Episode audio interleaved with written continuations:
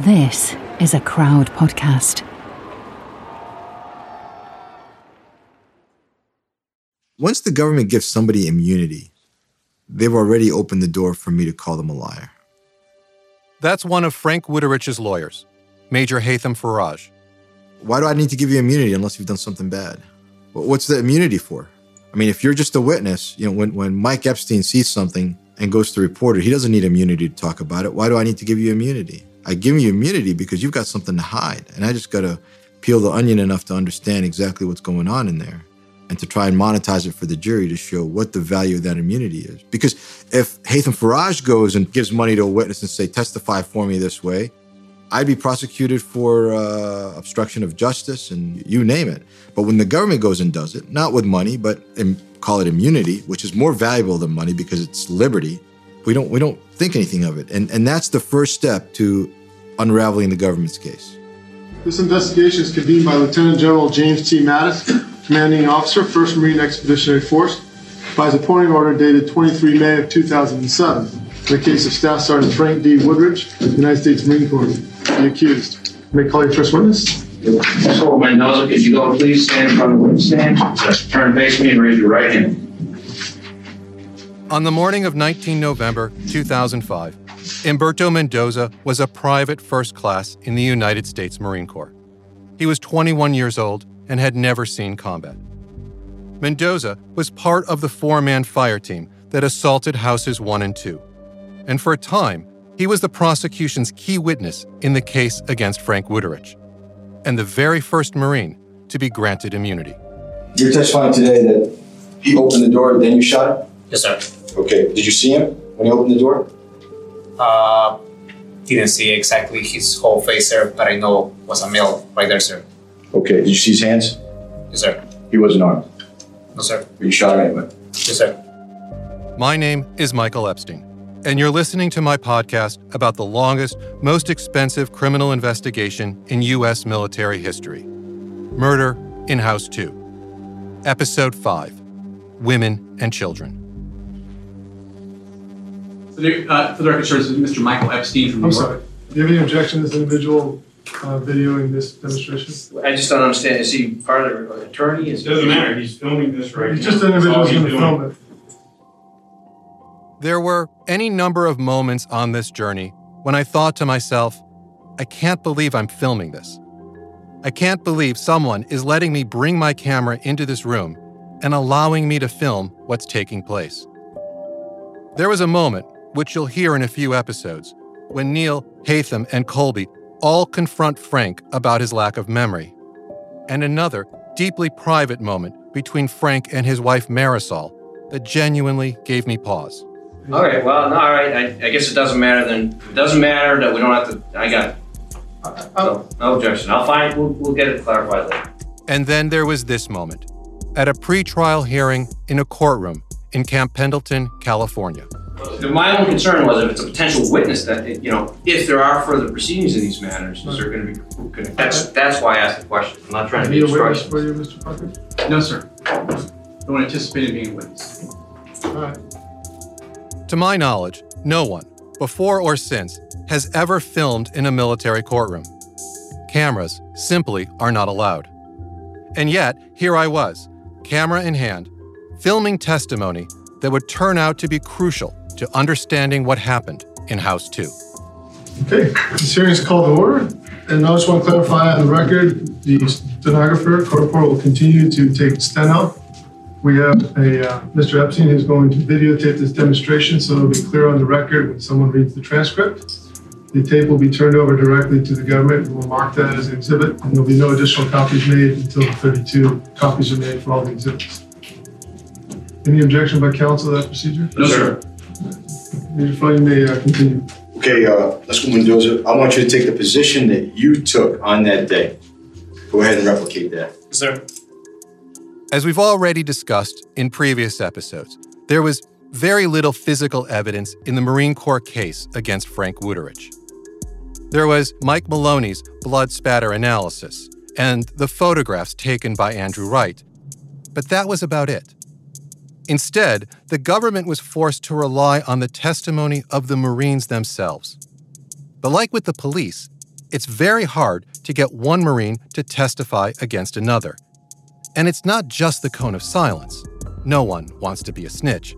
There's also the question of whether or not someone's testimony might implicate them in the crime. And so sometimes prosecutors make a trade immunity from prosecution in exchange for testimony, which is exactly what happened with Humberto Mendoza. Our assumption in the very beginning was that because PFC Mendoza was the, was the lowest rank Marine who was there that day, brand new, brand new right out of boot camp, that he was not being held responsible for anything because there were Marines senior to him on the scene. This is Frank's lead civilian lawyer, Neil Puckett. We questioned him not being charged, but we understood that perhaps uh, the investigation, which we, hadn't been released to us yet, had shown him to be not responsible or or having been ordered to do something. So you didn't have any discovery. You didn't know what you were up against. No, no, we didn't. We didn't have any discovery at that point. The government's case against Frank Wuterich centered on a single statement Frank made at the very beginning of the investigation. Remember the internal investigations triggered by Time magazine's reporting? Well, one of them was called the Watt Report, creatively named after the Army colonel who authored it. The Watt Report contains no forensics or any physical evidence because it was written before Mike Maloney and Tom Brady traveled to Iraq, before the NCIS recovered Andrew Wright's photographs, before the investigation really got underway. Instead, Colonel Watt drew his conclusions from sworn statements made by every Marine involved in the action that day, including Frank Wuterich. Frank's statement was not very long, only five paragraphs to be exact. But buried in it was an admission that would haunt Frank for years. Frank told Colonel Watt that after the IED blast, his squad came under small arms fire from a house just across a steep ravine. That house would later be identified as House 1. Frank was put in charge of a four man fire team and ordered to clear south. Here's what he said happened when the Marines got to House 1. Lance Corporal Tatum, PFC Mendoza, and Corporal Salinas were with me. It was a four man stack on the wall of the house. I told them to treat it as a hostile environment. I told them to shoot first and ask questions later. I told them to shoot first and ask questions later. In other words, don't determine whether the target is civilian or an insurgent. Just shoot whomever you see. Frank, of course, argued that's not what he meant. He just wanted his Marines to know they were entering what he believed to be a hostile environment. He thought the enemy was in that home, an enemy who had just fired at them. He didn't want his Marines to hesitate, because hesitation could get them killed. But that's not how the Marine Corps chose to interpret Frank's statement. They said that by uttering those words, shoot first and ask questions later, Frank Wuterich had in effect ordered his Marines to kill everyone indiscriminately. You solemnly swear the testimony about giving the case hearing shall be the truth, but all truth and nothing but the truth, so you God. Could you explain to the investigating officer what you saw? Which takes us to Umberto Mendoza's testimony about what happened when the Marines got to House 2. First of all, while the Marines are in the positions you described upon your first arrival, do you hear any noise coming from within the internal structure of House 2? No, sir. When Frank and his Marines were clearing House 1, someone thought they saw an insurgent running behind the house. They yelled, Runner, and the fire team rushed out of the home. But once outside, there was nobody there. Nevertheless, the Marines ran in the direction they thought the runner had gone and eventually arrived at House 2. What are you doing in your position at M1? I was the handy, sir. Okay. Now, uh, did you hear either Sergeant Woodward or Corporal Linus make any verbal comments? Do you hear them speaking at all? Yes, sir. One, uh, Stefan Woodridge uh, tells me, he says, just wait until he opens the door and shoot. Okay. How do you know it was Sergeant Wooders that made this comment to you? Because I can hear his voice. What exactly did he say? He says, just wait until he opens the door and shoot. Just wait until he opens the door and shoot. Damning. And in fact, Mendoza's testimony corresponds pretty closely with Frank's own memory of their approach to House 2. Remember that scene in Neil's apartment when Haitham tries to jog Frank's memory? Let me play it for you again. What, what are you thinking as you approach house number two at this point? That we're gonna we need to go in here and clear this house because that's where the insurgents went to. Mendoza's in front of you. Is that right? That's correct. Say what you said. I, I want to hear it. I want to hear exactly what you said. Okay. Same thing as the first house. What's the next thing you hear? Um, Keep your eyes closed. I know this I sounds a little. I hear a gunshot towards the house. Same thing as the first house, which, according to Frank, was shoot first and ask questions later. Not that far off from just wait until he opens the door and shoot. We're heading south, progressing on foot. En route to house two. Time of entry 1548.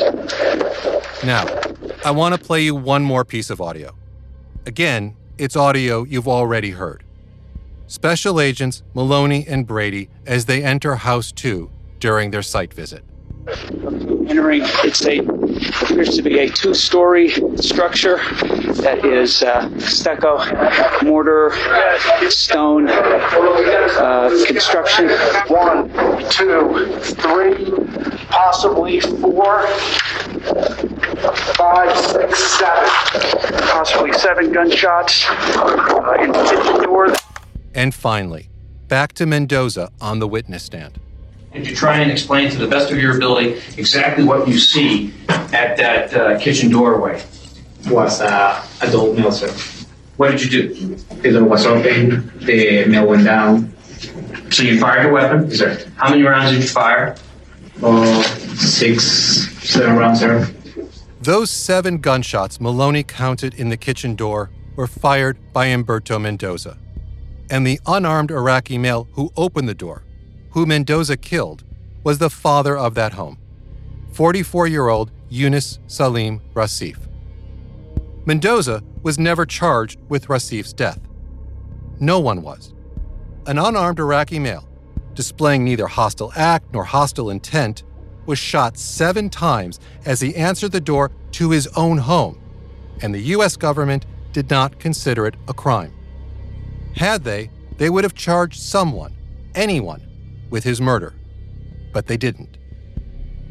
The Marines then rushed into House 2. Did you see where Sergeant Wuterich went once he entered the home?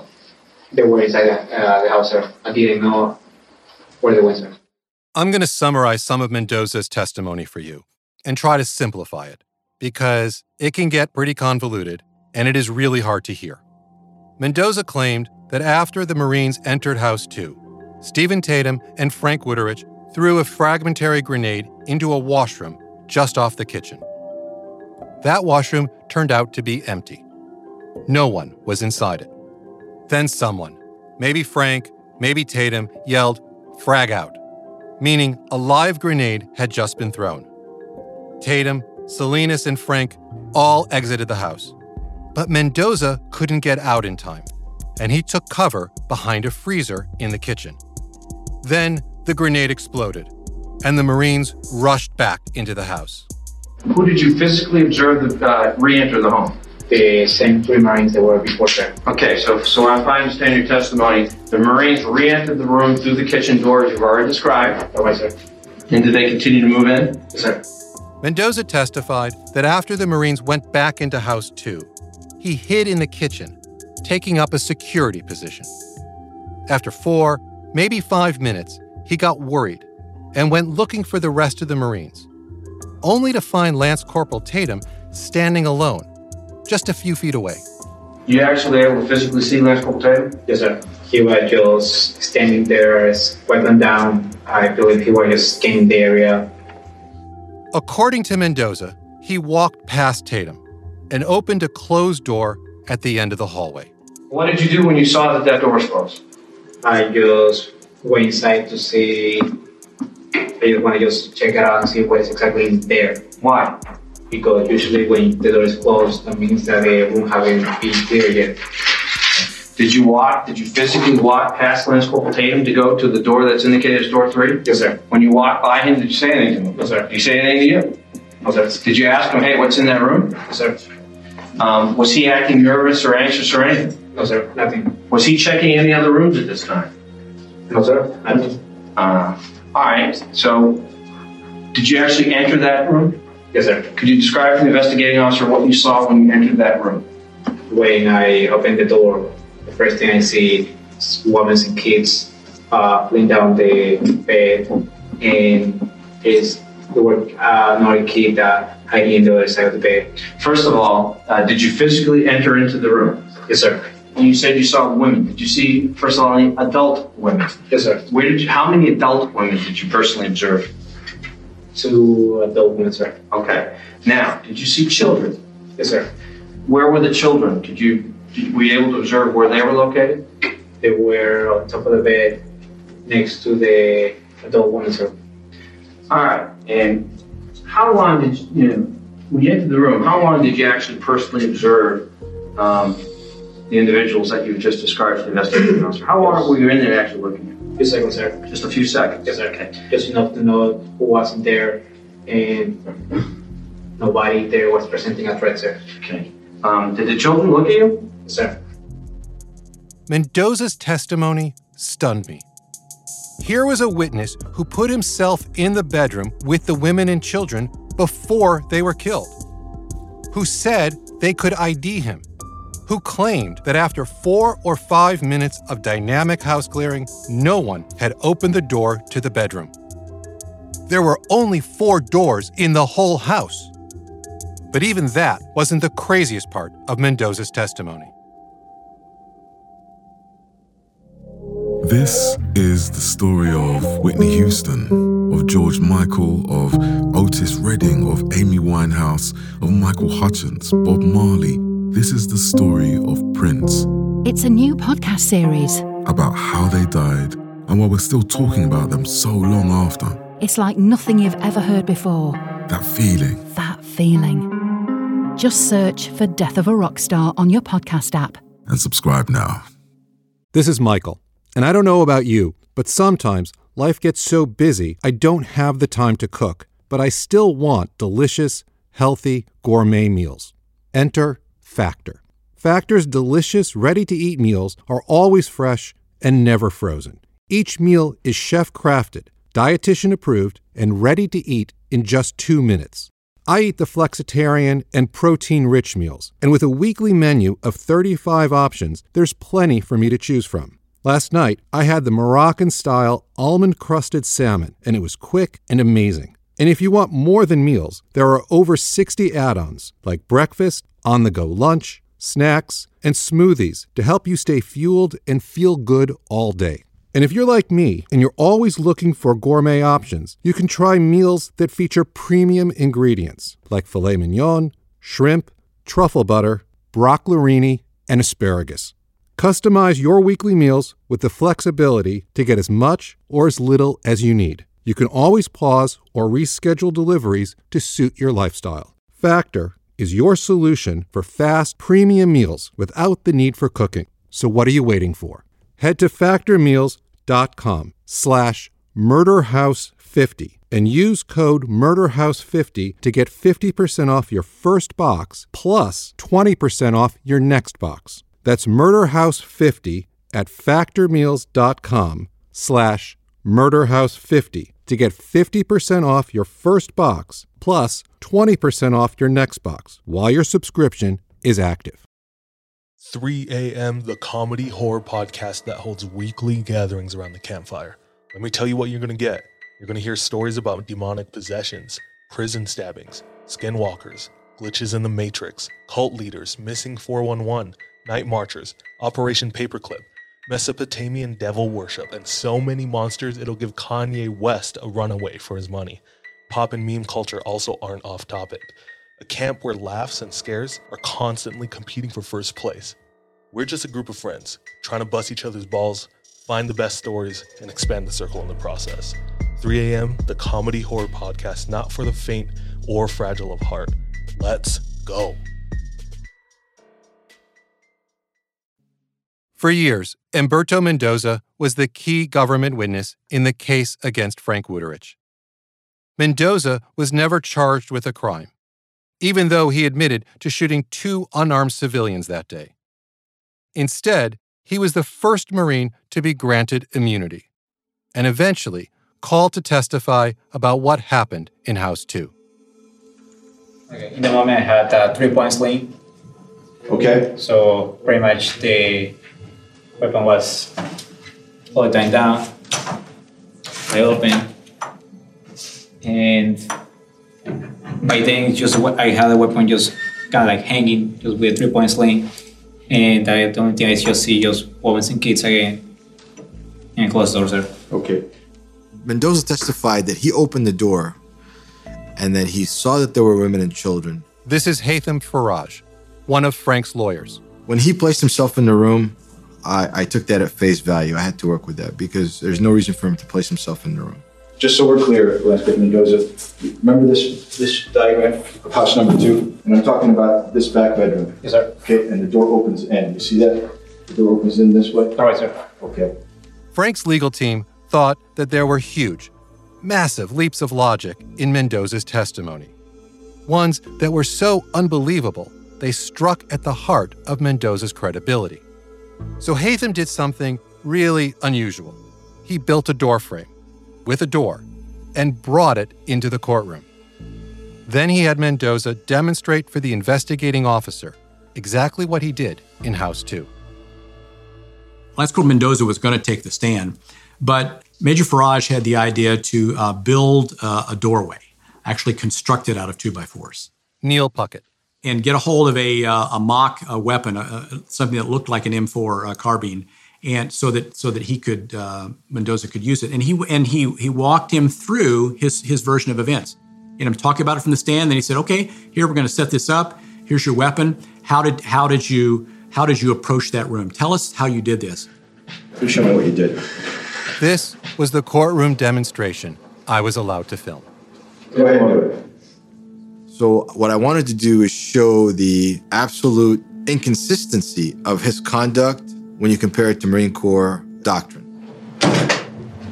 I open it and go inside. Go ahead and do what you did. Wait about the time that you did, and then do what you did when you left. Okay, just take me through that. Okay, sir. I was just there, open the door, look exactly what's in there, and get out, sir. Okay, and I assume you had a rifle? Yes, sir. Please do it with the rifle. Uh, the and then back up and, and, do the same thing that you did, just like you would have walked down the hallway. Okay, in the moment I had a three point sling.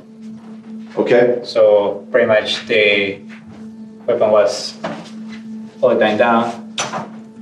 I opened, and by then just what I had a weapon just kind of like hanging, just with a three point sling, and I, the only thing I just see just women and kids again, and close doors there. Okay.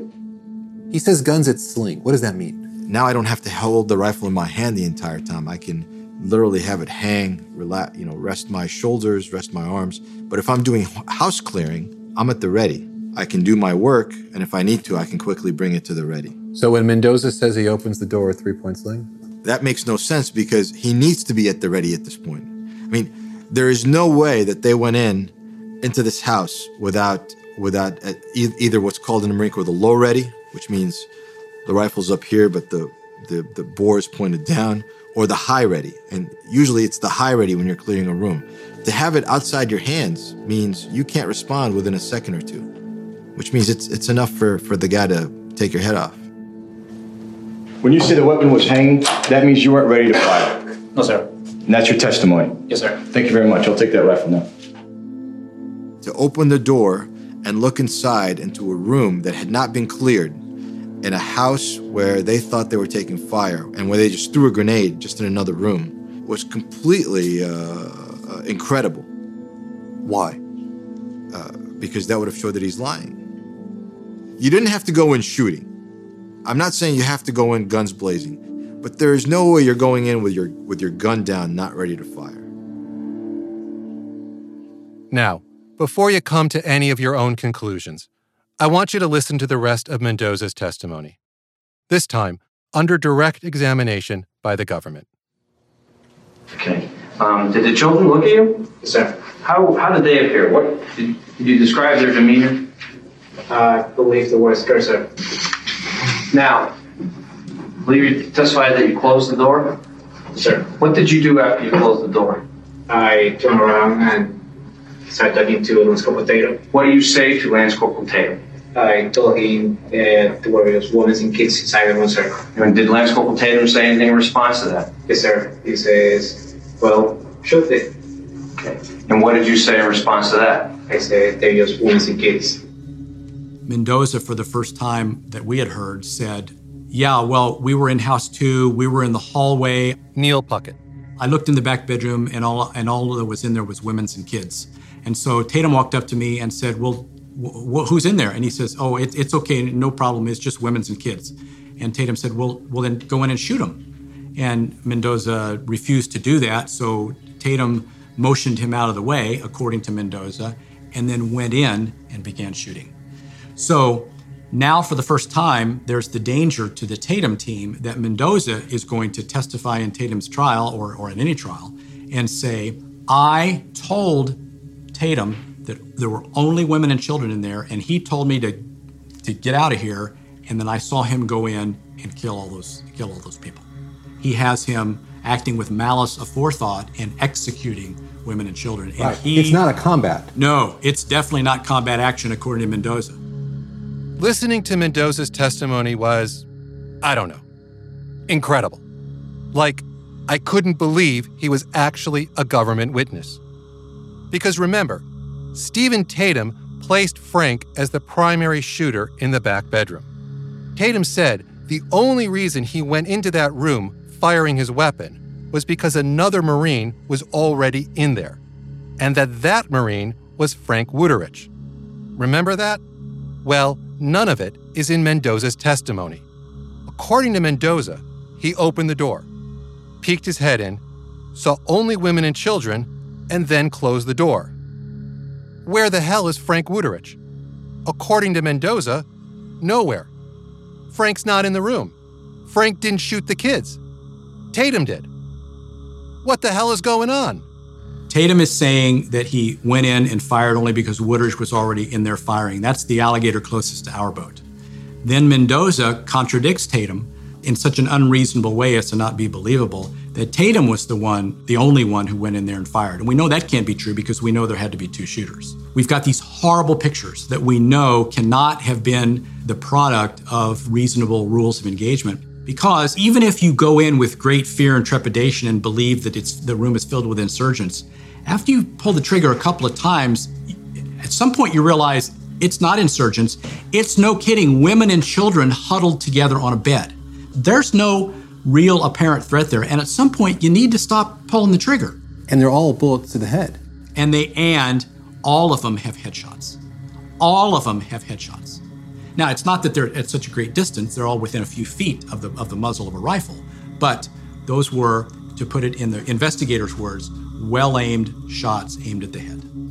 Execution. Executions. I mean, that's how I would paint it as a prosecutor. These are executions.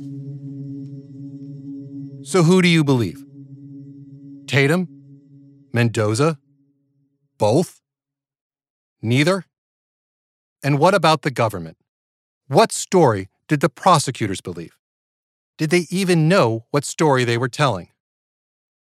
Now, I've told you this whole convoluted mess because when we get to the end of this series, you're going to have to decide for yourself whether the government intended all along to cover up the truth about Haditha, or whether their failure to secure a single conviction in this case was instead the product of incompetence. In other words, did prosecutors grant Mendoza immunity before they had all the evidence, before they knew his testimony? Did they sell their superiors on the idea that with PFC Mendoza on their team, they could convict Frank Wuterich, only to find out later that Mendoza's testimony undermined their entire case? Or did the government conspire from the very beginning to grant immunity to Marines they knew were guilty of murder? Did they purposefully obstruct justice to keep the truth hidden not only from the public, but from their own forensic investigators as well? We knew basically what happened at each of the four sites within 90 days. And we had a very high degree of confidence in that. In the next episode, Special Agent Mike Maloney finds himself at odds not only with the United States Marine Corps, but also with his superiors inside the NCIS. When we gave our first briefing on the forensic reconstruction and what happened in Haditha, at all four of those scenes, the good, the bad, and the ugly, it became apparent that the prosecution team had a theory of what occurred there. And after our briefing, it was apparent that the forensic evidence did not support their theory. This is a Crowd Network podcast in association with Buccaneer Media and the Dakota Group. The podcast was produced by Steve Jones and edited by Ed Eniot, with additional editing by Ed Barteski Jr. and R.A. Fetty. Executive producers for Crowd Network are Mike Carr and Mike Pearls, and for Buccaneer Media, Tony Wood and Richard Tulk Hart. Original music by Joel Goodman, with additional tracks from BMG Production Music. If you want more Murder in House 2, join us on Facebook, Instagram, and Twitter, where we'll be posting videos of what you've just heard, as well as photographs and copies of original investigative documents. Just search for Murder in House 2. If you'd like another podcast recommendation, check out a Crowd Network original from England rugby player Joe Marler. He's on a journey to meet the most interesting people he can find, and he's recorded episodes about psychopaths, prison governors, and even zookeepers. It's an eclectic mix with new episodes out every Wednesday. Just search for The Joe Marler Show on your podcast app. I'm Michael Epstein. Thanks for listening.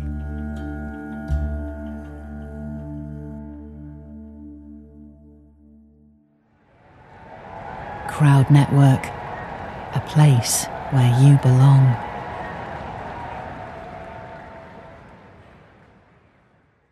Hi, I'm Matt Harris. Seton Tucker and I host the podcast Impact of Influence, which for two years covered in depth Alex Murdaugh, who was eventually convicted in 2023 of murdering his wife Maggie and son Paul.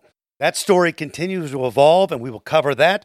Plus, we will tell you stories of other true crime events that have happened in the South. Please join us on Impact of Influence and give us a follow on the Impact of Influence Facebook page. You might be surprised to know that not all serial killers are straight cisgender white men, and the victims of true crime are not a monolith either. She's Wendy, and I'm Beth, and together we host Fruit Loops Serial Killers of Color, a true crime podcast. Together, we take deep dives into the true crime stories about marginalized and minoritized perps and victims that often go untold. We also provide the context and nuance that these stories deserve. At Fruit Loops, we're serving up true crime with a side of history, society, culture, and some fun. Listen to Fruit Loop Serial Killers of Color on Spotify, Google Play, Apple Podcasts, or wherever you get your podcasts.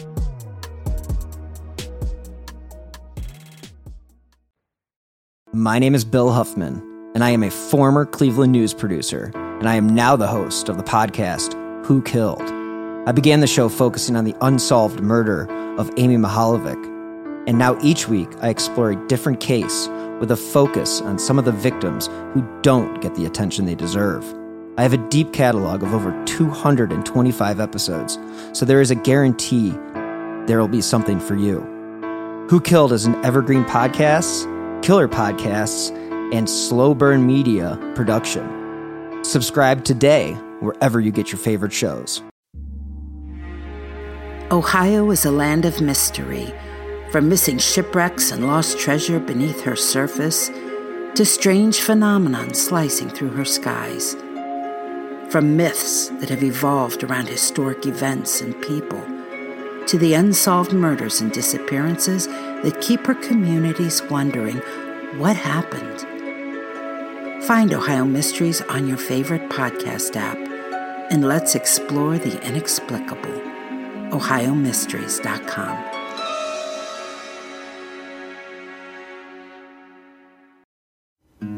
Something is creeping in. Don't follow it down. Let me introduce you to Barry Kloogh, an authorised financial advisor from New Zealand and a very special kind of stain on humanity. He was a very uh, knowledgeable young guy. He was a registered financial advisor. Type of guy that was bending over backwards to help you. Now, you could be forgiven for thinking that Barry sounds like a great guy, and you'd be right. Well, right up until the point when you're wrong. It was all fictitious. She stole from my son who has a disability. Chris never knew. He died believing that we're all taken care of. A psychopath is somebody who lacks empathy, acts impulsively. I think there's a strong case that Barry might be all of those things, actually. To find out how Barry Kloogh stole over $15 million from 81 victims, subscribe to Clueless, the long con. That's Clueless, spelt K L O O G H L E S S.